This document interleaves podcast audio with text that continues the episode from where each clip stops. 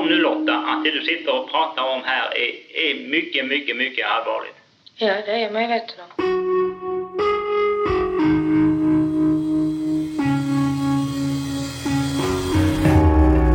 Är det någonting som du inte upplevt så backa för guds skull av det redan nu. Spår granskar det gamla raggarmordet. Ingen har reagerat under alla de här åren. Kate Cederholm friades, men de sex andra raggarna från Helsingborg, de fick sitta av sina straff. Så jag har slagit ihjäl en kille som varit borta ett och ett halvt dygn. Och jag har slängt in två brandbomber genom ett fönster som inte finns. Jag har suttit tio år för. Det finns flera motstridiga uppgifter i fallet.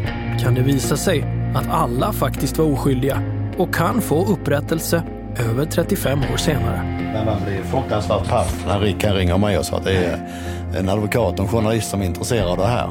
Det, det kan inte vara sant. Det var som att slå stjärnor igen. Alltså. Ska verkligen sanningen komma fram? Det är så du tänker om, om hela den här intervjun och allting? Ja. För någon med lite makt måste ju reagera. Det måste finnas ett samvete någonstans. Eller finns det fler än en sanning här? Men, Jan Guillou till exempel, han hävdar ju att det har aldrig funnits någon, någon kropp i någon baklucka. Nej. Uh... Det här är Spår med mig Anton Berg. Och mig Martin Jonsson. Raggarmordet. Avsnitt 3.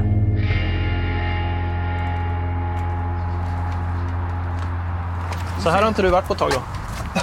Han har träffats sedan 1987. Vi börjar där vi slutade förra avsnittet. Hemma hos Roland Rolle Radyns.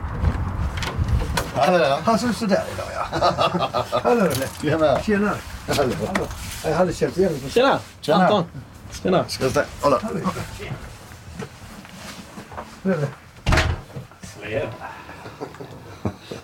Rick Cederholm och Leif Jeppe Jeppsson har tagit plats i vardagsrumssoffan och Rolle bjuder på kaffe och fikabröd. Det är som vilken godfika som helst en eftermiddag i Åstorp. Förutom att de här tre personerna inte har träffats på över 30 år. Du har ju kvar i alla fall. Jag. Och när de såg senast så var det i samband med en rättegång där över 44 års fängelse dömdes ut. Ja, Rick träffade jag väl ett eller två år efter. Sen vi släpptes. Eller du släpptes. Jeppe nog första gången. Men första gången sen ni... 83 var det väl vid Mocke? Eller ja. Vi muckade olika. Ja, ja men typ. Av de sju Helsingborgsraggarna som dömdes kommer vi nu fokusera på de här tre. De övriga har antingen avlidit eller kan av olika anledningar inte medverka. Så Rick, Rolle och Jeppe. Det är de tre som ni lyssnare behöver ha koll på. Ni som använder Acast spelare ser nu en bild i er mobil på raggartrion. Och på www.sparpodcast.com finns mer info som hjälper er att bringa reda i den här tragiska historien. För oavsett vad som har hänt eller inte hänt, att det är en tragisk historia, det kan alla hålla med om. Inte minst männen i soffan hemma hos Rolle. Det här har plågat en i 37 år. Det räcker att se 183 som ett intagsnummer. Pang, då kommer det. Det är en massa sådana grejer som det ploppar upp. Det har inte gått en dag på alla de här åren som man inte har tänkt på det. Vad säger Leif? Varför ställer du upp på den här intervjun? Det är för att eh, rentvå mig. Få andra till att förstå, veta att han, han har inte gjort det, han är oskyldig. Han har lidit i alla dessa år. Jag vill vara en fri man från detta. Rick heter inte längre Cederholm i efternamn. Han har bytt på grund av det som hände. Det har förstört mitt liv kan man säga. Det har det gjort. Och det hade jag helst, om jag hade ve- fått som jag velat, hade jag helst velat paja det själv. Om jag nu skulle göra det, men nu fick jag inte göra det utan det gjorde någon annan. När, när du kom hit då, när har du inte träffat Rolle på länge liksom. Då börjar ni jämföra tatueringar. Det finns ju tatueringar som Rolle inte har och som du har. Jag tänker på Hells Angels-tatueringarna där, för du är med där. Har det någon, att du är med i Hells Angels, har det någon, beror det på det här som har hänt? Jag har inga kommentarer om Hells Angels överhuvudtaget. Jag uttalar mig inte om det. Men vi kan säga att du är med i alla fall. Ja. Sommaren 1979 var de här tre männen betydligt mindre tyngda av livets allvar. långhåriga raggare. De hade längre hår och enklare mål med livet. Det var öl och brudar som gällde. Ofta hängde man hemma hos Jeppe, som var den enda i gänget som hade egen lägenhet. Söp och hade skoj. Sen på helgerna var vi ute och hade skoj. Ja. Jag skulle åka och besiktiga min Oldsmobil. Sen så träffade jag Kaikkonen och sen åkte vi hem till dig. Sen kom inte jag hem till min tantan med den sommaren. Killarna var mellan 20 och 22 år gamla och som alla raggare så älskade de amerikanska bilar. Därför hade Jeppe köpt en egenartad bil ihop med sin kompis Leif Keikkonen. En bil som skulle visa sig bli gängets öde bara ett drygt år senare. Ja, jag och Kaikkonen ägde den Plymouth Fury ihop, ja. Det gjorde vi. I förhören kommer stavningen variera och uttalen lika så. Furi, Forri, Fury. Men det handlar om Fury. Ja, det är det. Och jag vet inte heller hur det stavas. ja, det enda som var fräckt med den var att den var en sån typ limousin som man kunde vara många i den. Det var väl därför vi skaffade den, jag och Leif. Jag tänkte sitta många i den. ju. Var det en bil som när man såg den så kände man igen den? Ja, det Ja, det gjorde man på grund av att den var, var den blå eller svart. Och den var ganska lång. Och sen har vi skrivit våra namn på sidorna. I sån här röd rostskyddsfärg. Stod Leif J och Leif K. Texten var väl en meter lång. 30-40 centimeter högt. På båda sidorna. Så den var ju lätt att känna igen den här bilen. Alltså det här vet jag inte om det... Just detaljen med namnen tror inte jag har sett någonstans i förundersökningen. Nej, det kan inte jag heller minnas. Men eh, så var det. Så, så var det i alla fall att det stod. Med stora bokstäver. Det här är en detalj vi ska återkomma till. För det är den här förlängda Plymouth Furyn som pekas ut av vittnen som påstår sig ha sett den vid brottsplatsen den aktuella natten. Vi ska gå tillbaka i tiden. 1979. Natten mellan lördag den 24 och söndag den 25 november brinner Granbackens raggargård utanför Malmö. Larmet till brandkåren sker 00.35, alltså mitt i den svarta novembernatten. Men inte förrän nästan exakt ett år efter den dramatiska branden sker några gripanden. Under den här mellanperioden pratas det en hel del om branden och vem som kan ha legat bakom.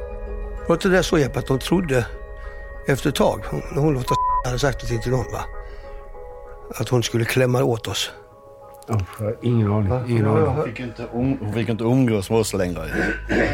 Vi ville inte ha med henne att göra. Då åkte hon till Malmö. Och då hade hon sagt till några Malmöraggare, jag vet vem som brände ner er gård. Och så kommer hela den här historien.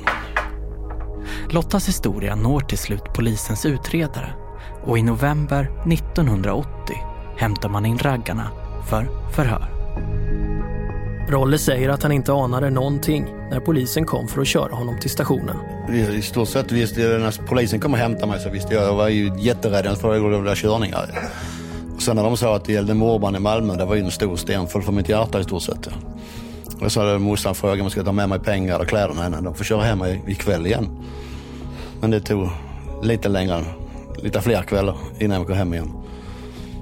Och in- innan vi kommer, när vi kommer in i häkte och första förhöret, det var i stort sett bland de första kommentarerna då sa de sådana svin som dig ska vi rensa stan ifrån. Det sa de ordagrant och pekade. Vem sa det? Förhörsledaren. Jeppe delar känslan av att polisen redan bestämt sig för att de var skyldiga när de togs in till förhör. Alltså hela historien där, den var så... Det, som att tagen en film alltså. När de kom och höll den bakom ryggen och... Alltså den här biten va. Det sättet som man blev behandlad på redan där.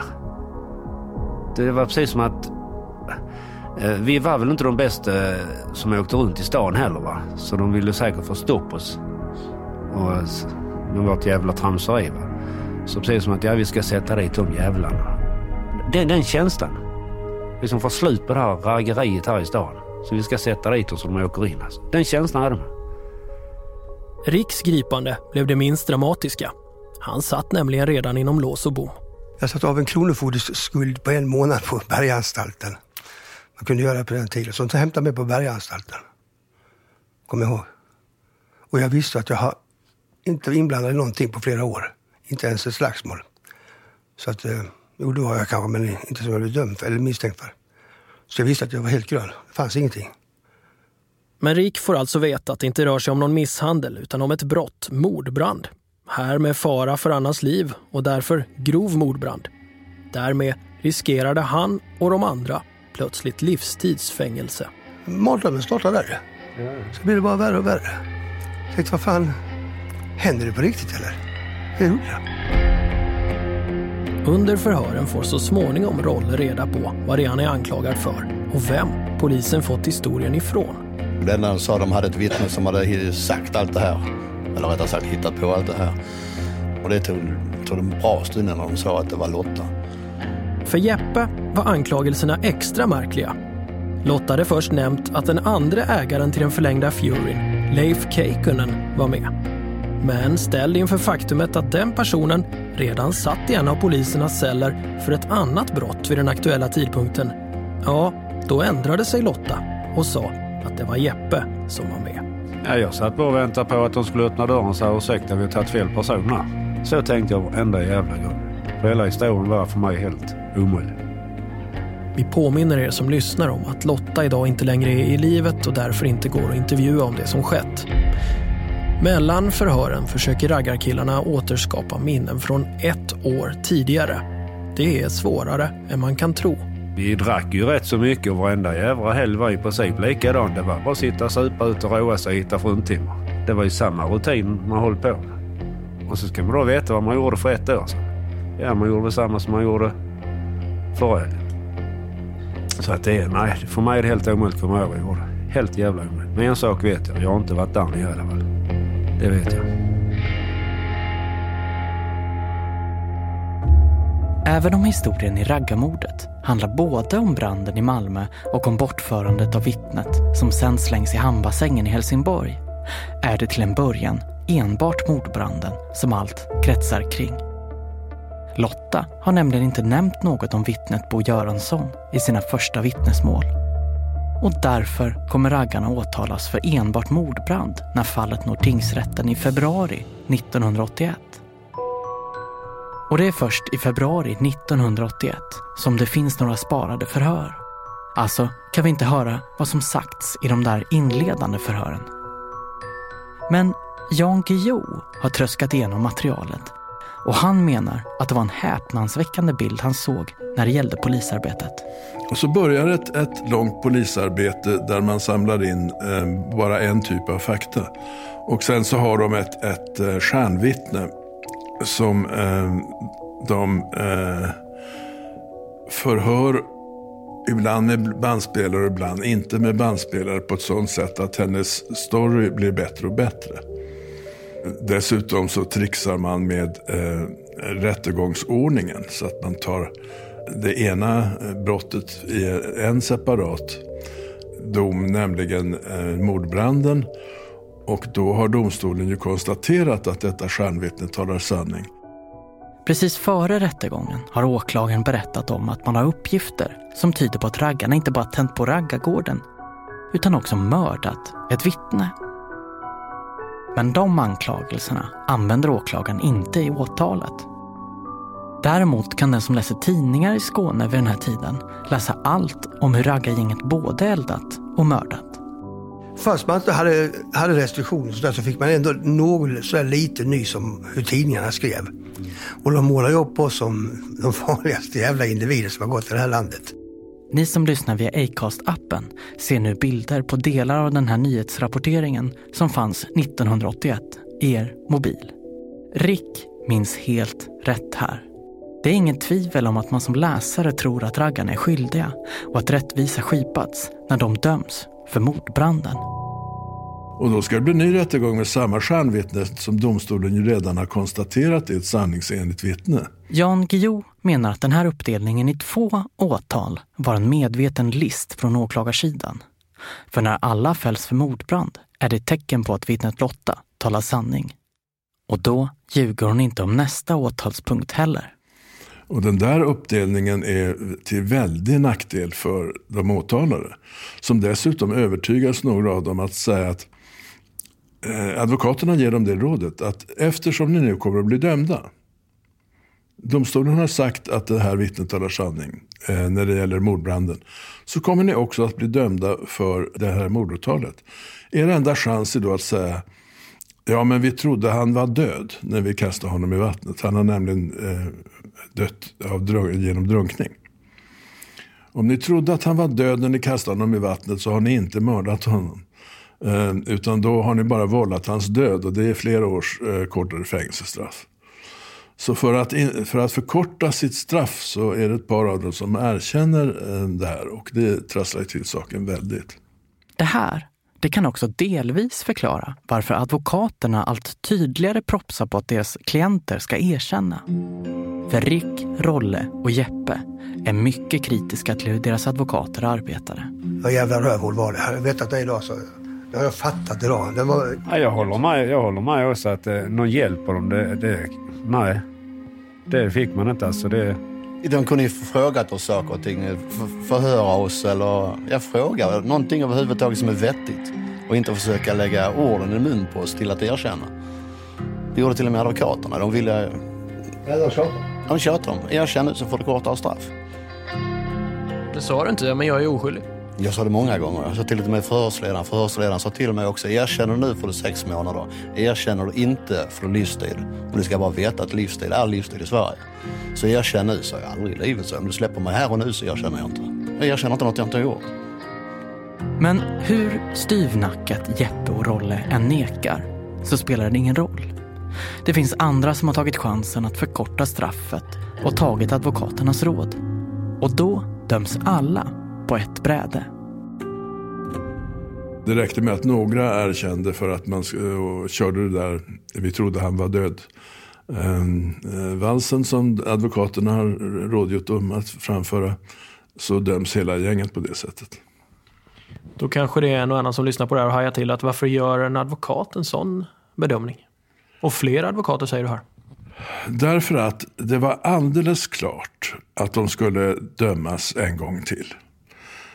Tingsrätten har konstaterat att stjärnvittnet talar sanning när det gäller raggar, eh, den nedbrunna raggargården. Alltså kommer tingsrätten, samma tingsrätt, att eh, bedöma att vittnet talar sanning även den andra gången. Annars skulle deras första dom ha varit fel. Så det finns ingen möjlighet egentligen att de skulle döma på annat sätt än att de godtog hennes eh, berättelse en gång till. Och då, det, då, blir skillnaden, är det mord eller vållande till annans död? Och det är åtskilliga års fängelsestraff som då hänger i balansen där. Vi ska återkomma till advokaterna senare. För när vi försöker få kontakt med en av dem idag får vi ett svar med en högst anmärkningsvärd ton. Förhören handlar om nervfrestande mänsklig psykologi. De åtalade har ingen chans att prata med varandra och får bara läsa delar av förhör med de andra. De delar som åklagaren vill att de ska läsa. Därför tror alla tre länge att brotten kan ha skett, men att bara de andra varit med. Jag till en början tänkte, vad fan har jag glidit in på något bananskal? Vi umgicks inte sådär som, tänkte, vad fan, är det någon av de här som har gjort det här? Tänkte jag, så, så vi får åka med här allihopa. Men sen förstod jag efter ett tag att alla satt i skit, samma båt som mig. Ja, det var länge, ofta man tänkte att nu får de ju fan sagt att jag inte var med i alla fall.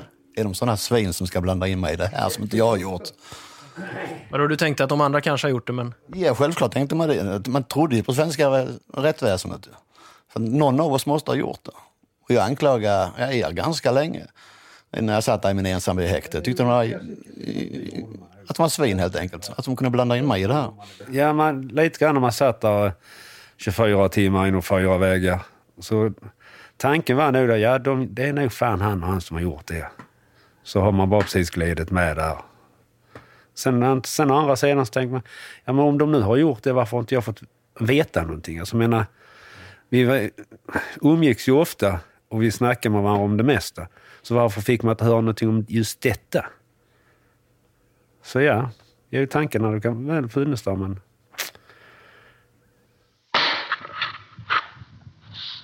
Eh, här följer dansförhör med eh, Rick Cederholm. Från och med den nya åtalspunkten, som dyker upp i februari 1981, alltså mordet och bortförandet av vittnet Bo Göransson, då finns polisförhören sparade. Så här låter det när Rick, Rolle och Jeppe konfronteras med anklagelserna om mordet. Eh, Du är nu också misstänkt för mord alternativt medhjälp till mord. Och det är en händelse som inträffade i samband med i Malmö. har ingenting med att göra. Du förnekar? Ja, absolut. Givetvis. Vad hur fan har jag blivit inblandad i ett mord? Eh, Nu får ni sluta snart alltså. Nu är jag anklagad för mordbrand. Vad är det? Nu, nu är det mord. Ja, vad är det sen då? Det var mig och Kate de ville klämma åt. Och helt ärligt så kändes det som att de här bara följde med på vägen. Så Har inte ni haft den känslan? Ja, Roland Radin delar dig misstanke för mord alternativt medhjälp till mord. Som jag sa tidigare, jag, jag trodde länge att ni var skyldiga. Att ni tyckte att... Jag förstod inte att ni blandade in mig bara. Jag bara väntar på att ni ska säga nej, jag bara skämtar. Ställer dig till det? jag har inte varit i Malmö den dagen. Jag förnekar alltså? Ja, men lite grann är det så att man, eh, man... Alltså, det sista som börjar är ju ändå hoppet. Va? Men eh, ja, i detta fall så övergav till och med hoppet. Jag Leif med, det ger dig misstanke om mord alternativt medhjälp till mord. Hur ställer du dig till det? Du förnekar inte helt och Förnekar du? Ja. Vill du berätta om vad du gjorde kvällen den 24 november 79, en lördag? Du kanske vill prata lite grann högre så att... Ja. Jag vet inte vad jag gjorde den kvällen. Och den första tanken man fick då, ja, hur många år ska jag få till för detta? För det, det är ju samma personer som har dömt oss för det andra. Och det är samma personer som ska döma oss här. Det är väl klart som fan att du åker dit för det. Samma advokat. Så, ja, samma advokat. Så då var frågan, hur många år till ska du få? Jag kan inte minnas alls att jag har varit där nere. Kan ha varit med men har glömt bort det på grund av att du inte minns någonting alls om den 24? Men jag tror inte det för att en sån händelse bör man minnas. Har du råkat ut för blackout någon gång när du har varit berusad? Nej, inte vad jag vet. Inte vet. Så man blir avtrubbad alltså. Man blir likgiltig till sist alltså. Man bryr sig när man bara sitter där. Och då hoppas att man ska vakna den här jävla mardrömmen. Så man orkar inte försvara sig till sist bara. För det, det är kört så som någon tugga håller på på dig hela tiden. Så de bryter alltså ner dig. Eller de gjorde det i alla fall.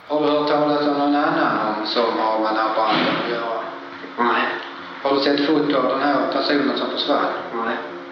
Har du hört talas om den personen som försvann? Nej. Och sen flöt upp han ner i hamnbassängen? Nej. Inte vet inte alls någonting som har anknytning till honom? Nej. Är du helt säker på, på Jeppsson att du inte har varit med? Ja. Det gick till och med så långt så jag försökte ta livet av mig. Uppe i Borås. När branden sker är Jeppe 19 år gammal. Ett år senare grips han. Tiden i häktet och alla förhör tär på honom. Han säger att hans föräldrar försökte hjälpa honom, men det var lite de kunde göra. Han börjar samla ihop sömntabletter. när jag har samlat dessa eh, sömntabletterna och de insomningstabletterna i så många veckor. När jag väl svalde dem, då var jag beredd på att göra det. Men sen efter en stund så insåg jag, eller kom jag väl på att nej, du ska inte ta livet av dig Leif. Och så ringde jag på klockan. Och sen var jag väck.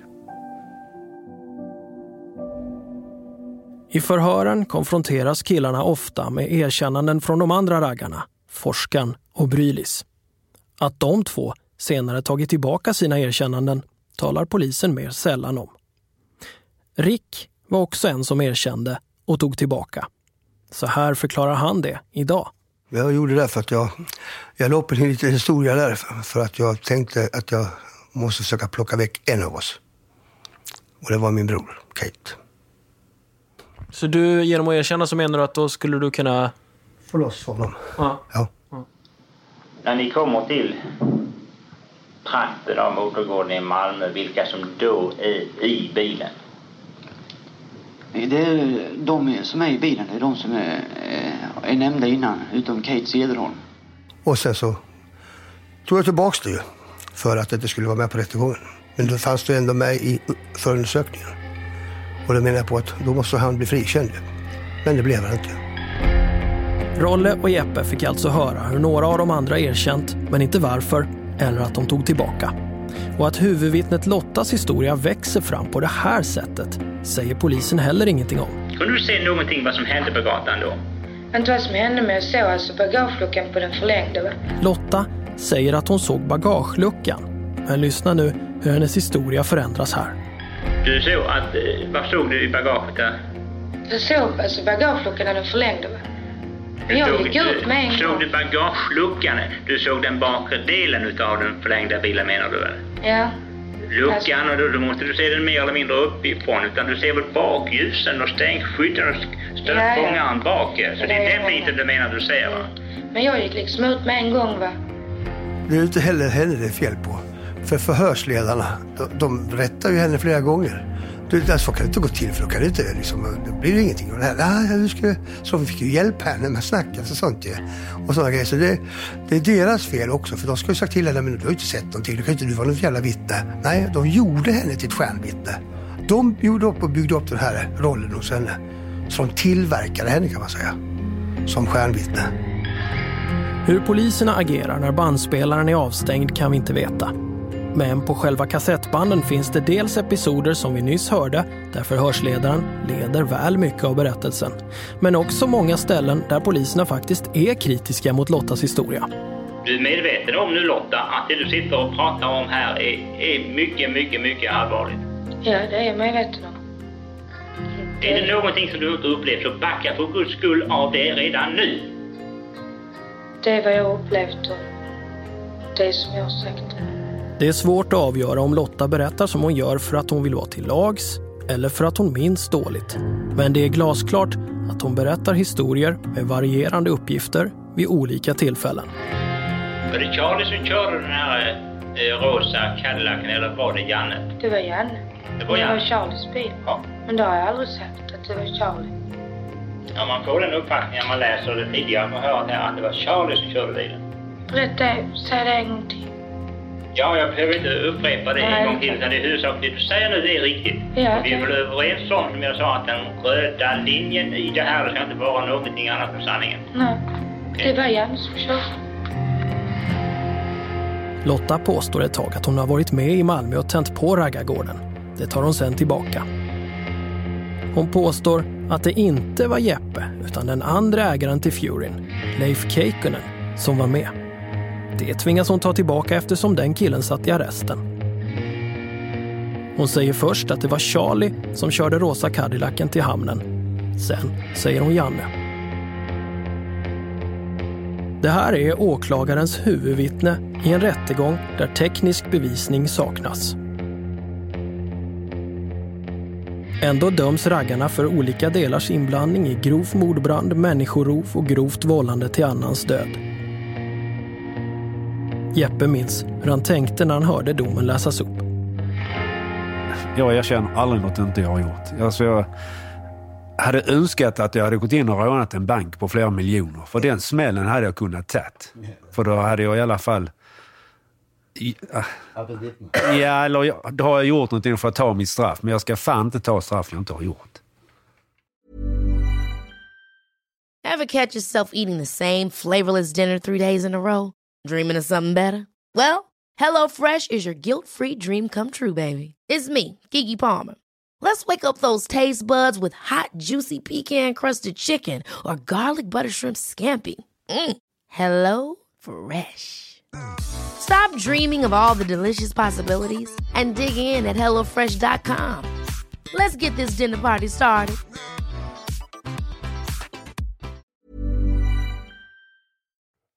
Först på fängelseanstalten kan Rick och Rolle prata igenom allt som hänt. Jag och Rolle hamnar på samma anstalt och vi är skitförbannade.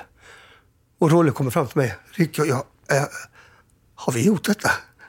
För jag, liksom, jag har inget, då har jag tagit en jättestor minneslucka. Så nej, det har vi inte. Utan nu sätter vi oss ner och skriver. Och vi börjar studera på Tidaholmsanstalten. Och han rektorn där, då hade det redan börjat fallera i, i ryktesvägen bland människor som är lite kunniga på det här. Så han läser hela den här utredningen. Och så säger han, nu ska vi ta kontakt med någon som heter John Sune Karlsson på TV2 Fakta. Och så vi skrev till honom genom rektorns hjälp. Där var, ja, och sen så svarade han John Sune Karlsson att ha, det, här, det här är för stort för honom. Men han skickar vidare till Jan Guillou, Så på den vägen är det. Resten är journalistikhistoria. Kate intervjuas av Jan Guillou, Rolle och Rick också. Alla tre på Tidaholmsanstalten. Men det visar sig att Jeppe, som hamnar på Kalmaranstalten, vare sig intervjuades eller såg de färdiga programmen i tv. Nej, jag minns inte för jag, jag har inte sett det på tv. Så att det, det, får, det är något helt nytt för mig. Sitt kvar. Jag har med mig ett klipp av programmet och jag visar upp Jan Guillous intervju med Kate Cederholm som visades i första programmet av magasinet 1983. Hur länge tror du att du får sitta kvar nu? Ja, fem år till. Om, om inte sanningen kommer fram. Och det var ju det enda hopp man har ju.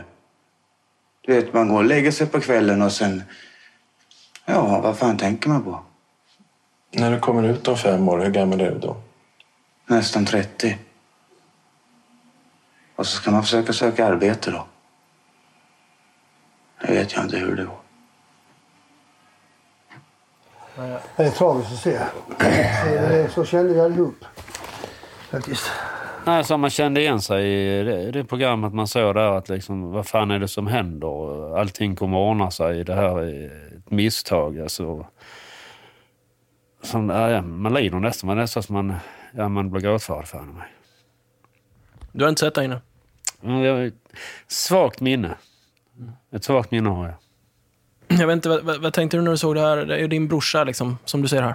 Rick. Jag tänkte på så här att eh, han blev narkoman där inne. Och han dog som narkoman. Och han hatade allt vad knark var förut innan. Så att eh, de tog hans liv. Staten. Vi pratar vidare om hur den här historien påverkat männen. De var i 20-årsåldern när de greps, satt av straff på upp till 10 år och är idag i dryga 50-årsåldern. Och hur, hur blir man? Hur blev du?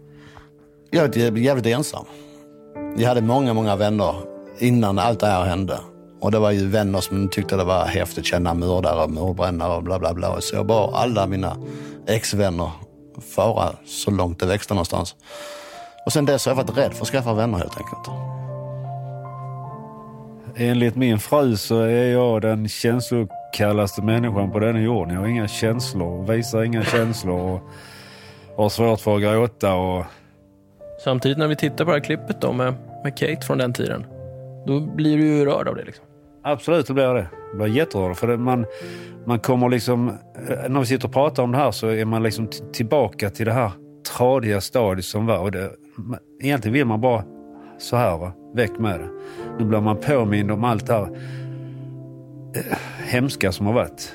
Hur man blivit behandlad och blivit beskylld för och, och allt det här. Så det, nej, det berör mig jättemycket. Det. Frikänd. Idag kom domen i det så kallade raggarmålet och Kate Cederholm friades helt. Sen friades alltså Kate Cederholm sommaren 1984. Och resten av raggarna får upp hoppet.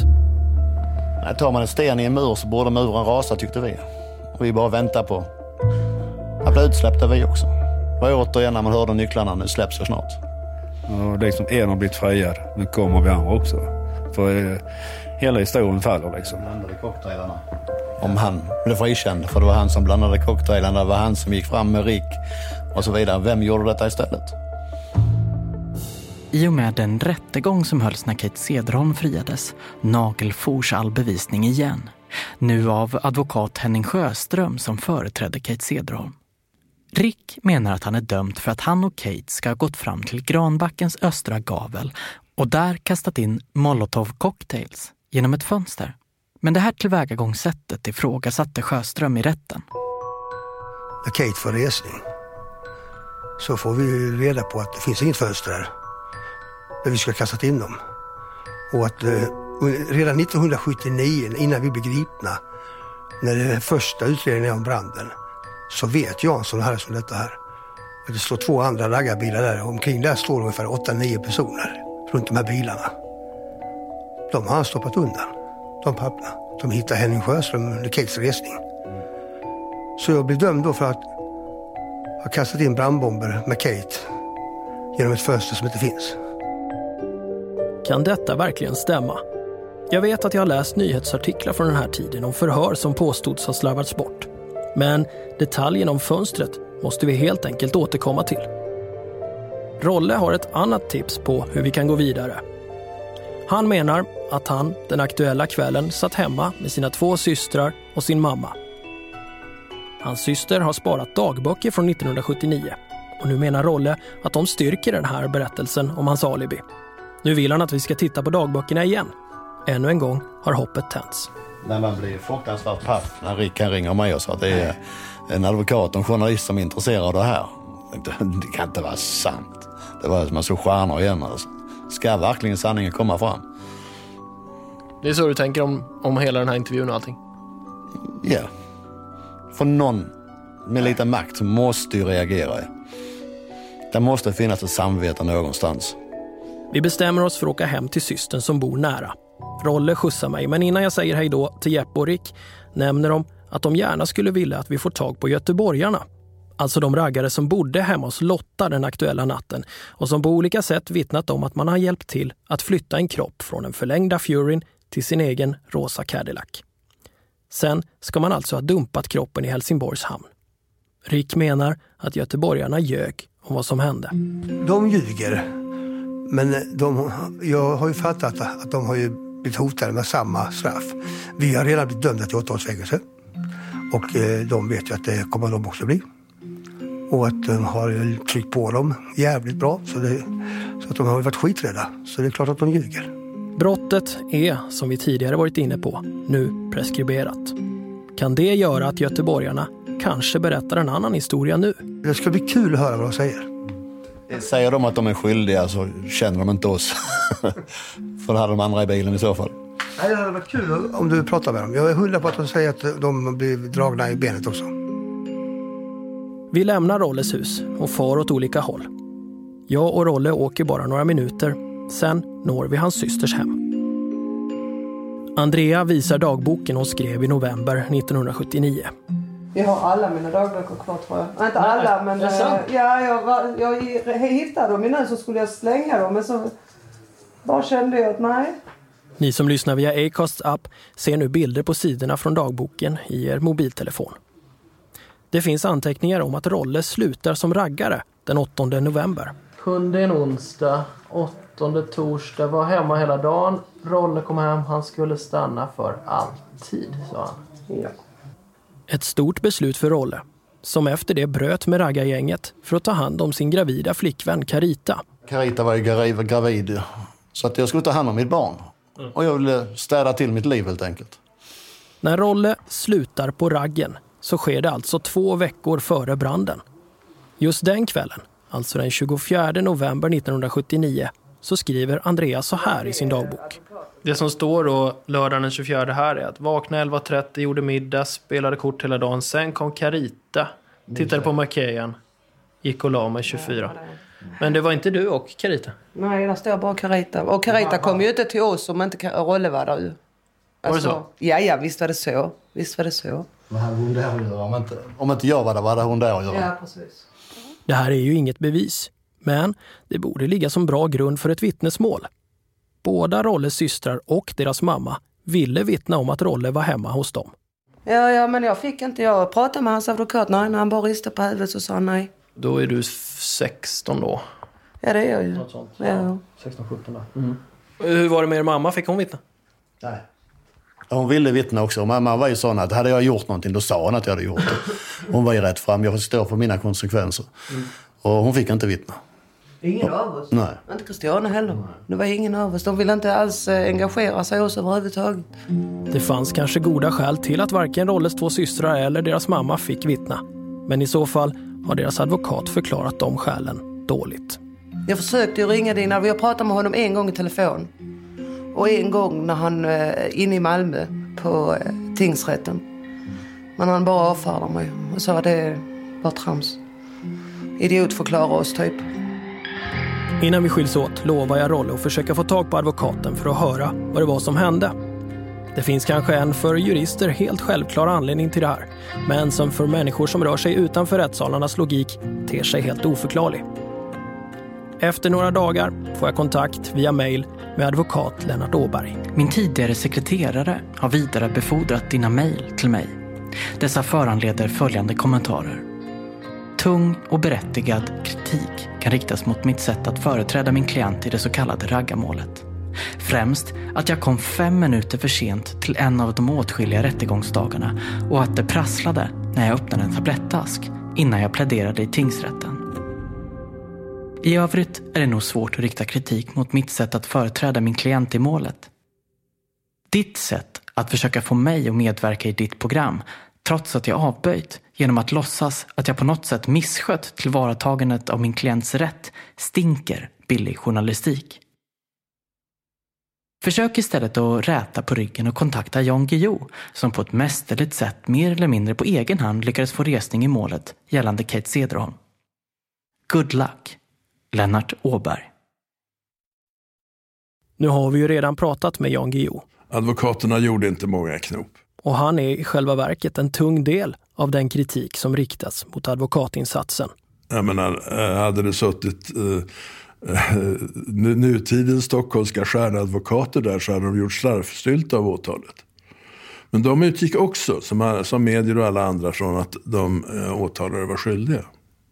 Vi svarar därför advokat Lennart Åberg detta och önskar på nytt en intervju. Vi har hittills inte fått något svar.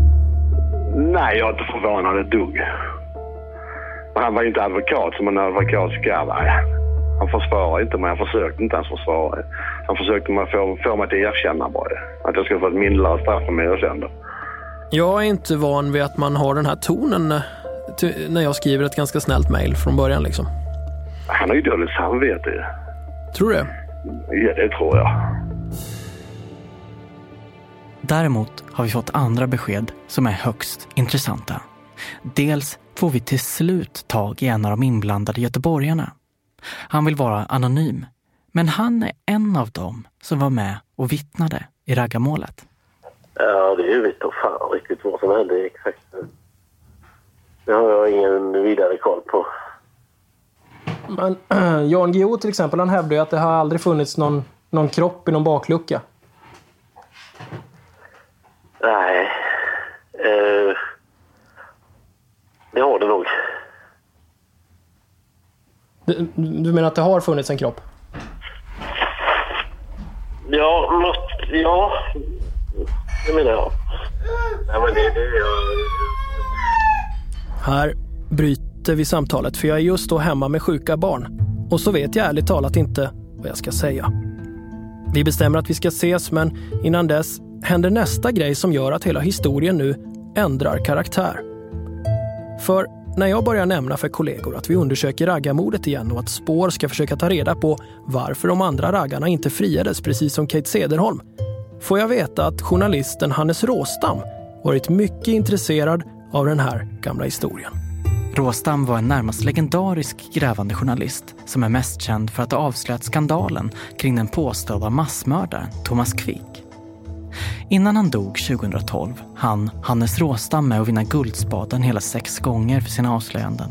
Han har fått flera internationella priser och precis som Jan Guillou har han belönats med Stora Journalistpriset. Grejen är bara att till skillnad mot Guillou trodde Råstam nu att Kate Cederholm inte alls var oskyldig. Vi får tag på Nils Hansson som jobbade med Hannes Råstam på SVTs Uppdrag granskning. Ja, Hannes berättade ju för mig att han hade börjat titta på Kriterholmfallet. Och det var egentligen kanske bara ett sidospår just då för tillfället. Han höll på med ett annat större projekt just då. Eh, men Hannes var ändå väldigt intresserad av det. Och just att gå till botten med rättsfall var ju Hannes Åstrands specialitet kan man säga. Och det som gjorde det här lite speciellt då, det var ju då att han i så fall, eh, som han uttryckte det, faktiskt fick gå in och granska eh, även en annan journalist granskning. Och det var i så fall inte vilken journalist som helst utan faktiskt Jan Guillou då. Alltså Guillou har ju fått Stora Journalistpriset för det här. Då måste det ju varit något avgörande som gjorde att Hannes kände att ändå att det här, jag har någonting. Ja, jag kan inte säga någonting i detalj vad det egentligen handlar om. Det var väl en hypotes som Hannes hade att det finns fortfarande saker och ting som inte kommit i, i dagens ljus. Saker och ting då som eh, också kommer att påverka allmänhetens syn på rättsfallet Kate Cederholm. Det visar sig att Hannes Råstam ska ha haft sju pärmar med material från fallet på sitt arbetsrum. De här sju pärmarna ska innehålla information som gjorde att en av Sveriges mest noggranna och prisbelönta journalister ansåg att det fanns något som fortfarande skavde i fallet med Kate Cederholm. Det visar sig också att de sju pärmarna fortfarande finns kvar. Johan Brånstad, som jobbade med Hannes Råstam på Dokument inifrån, går med på att låna ut pärmarna till spår. Jag vet inte så mycket mer än att den här lådan finns som eh, det står att i den så finns den här förundersökningen som, som han har fått någonstans ifrån helt enkelt. Men visste du om hans teori då? Nej, jag, jag vet, faktiskt inte vad teori gick ut på. Eh, jag misstänker att, eh, att eh, han måste ha sett någonting som inte riktigt stämde i den offentliga bilden som, som fanns efteråt av caset. Det är med motstridiga känslor som jag hämtar de sju pärmarna. Jag har nyligen träffat Rick, Rolle och Jeppe. De gjorde ett stort intryck på mig. Jag har lyssnat på förhören med Lotta där de påstår en det ena, en det andra. Det är tydligt att det finns en stor mängd oförenliga uppgifter i fallet. Att tro på raggarnas oskuld är lätt. Och varför skulle de så envist hålla kvar vid sin historia över 35 år efter händelserna om de inte var oskyldiga? Men så samtalet från göteborgaren. Varför håller han kvar vid att det fanns en kropp? Och så nu detta. Sju pärmar som gav kvickfallets avslöjare Hannes Råstam idén att Jan Guillou hade haft fel om Kate Cederholms oskuld. Det här gör fallet så komplicerat att Spår nu väljer en hittills oprövad metod. I våra tre tidigare säsonger har vår granskning i princip varit klar när vi börjat släppa våra avsnitt. En del redigeringsjobb har funnits kvar, men all kunskapsinhämtning är gjord. Nu bryter vi det arbetssättet och vi vill ha er hjälp. Ni som lyssnar och vet saker om fallet, relevanta detaljer som kan bringa klarhet, hör av er. Ni får självklart vara anonyma. Kontaktuppgifter har ni på www.sparpodcast.com. Vi kommer sätta oss ner och lusläsa de här pärmarna. Och därför tar vi en kort paus. Vår förhoppning är att vara tillbaka med ett nytt avsnitt om två veckor. Då med dels det vi lärt oss från de här pärmarna men också, förhoppningsvis, med intressanta uppgifter från er lyssnare. Vi kommer alltså berätta för er både om det kan stämma att Jan Guillou hade fel om Kate Cederholm och om det kan stämma att alla raggarna är oskyldiga. Det finns ju argument för båda sidor. Vi ska försöka bena ut varje tråd så gott det bara går. Vi har också goda förhoppningar om att ni som lyssnar faktiskt har saker att bidra med. Jag tänker inte minst på brevet till polisen som kom in så sent som 1998 och som låg med i förundersökningen. När ni nu fått höra historien på nytt kan det mycket väl sätta igång saker i era minnen som kan leda till nya uppgifter. En sån uppgift, som Rolle, Rick och Jeppe vill ha tips och hjälp med, kan vi börja med att efterlysa direkt. Det handlar om när vittnet Bo Göransson försvann egentligen. Det finns obekräftade uppgifter om att Bo Göransson, som ju försvann på fredagen den 23 november 1979, att han kan ha åkt i en annan bil till Helsingborg, alltså inte i det här gänget Svarta Fury. Den resan ska han i så fall ha gjort redan på fredag kväll, eller natten mot lördag. Alltså ett helt dygn innan han enligt åtalet ska ha förts bort. Vi träffade, eller det kom en Malmöraggare till eh, Tidaholm. Eh, och vi började förhöra han om det här. det gick ett par veckor innan han vågade säga någonting. Men så småningom så sa han ju att eh, de, den här Bo-Göran, han hade åkt med ifrån Malmö, blivit så full i bilen och spytt i bilen så de kastade av han ett och ett halvt dygn tidigare. Sen dess är det ingen som har sett han. Jag pratade med han Malmöraggaren ju. Och han sa så här Rick, att eh, du måste förstå att jag vill jättegärna berätta detta här för polisen, men jag vågar inte för då får kanske jag tio års fängelse. Nu har ytterligare tid gått, men historien är, som ni märker, ännu inte avslutad. Om det finns någon där ute som vet något, eller kanske till och med som kört Bo Göransson, hör av er.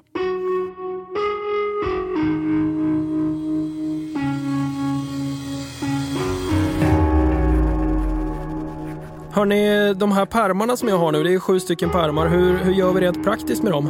Jag kan komma förbi och hämta upp dem och så läser jag dem och så Kan du ta över Martin, eller? Ja, men jag, jag, jag, jag gör så här, jag behåller två. Och sen får ni läsa, ja så får ni styra upp hur ni läser. Så kan vi läsa samtidigt. Ja, men det gör vi. Ja, Då vinner vi lite tid. Men en viktig sak är ju kanske att man inte, vi inte ska påverka varandra för mycket om vad vi läser. Så att vi först när vi alla har läst allting.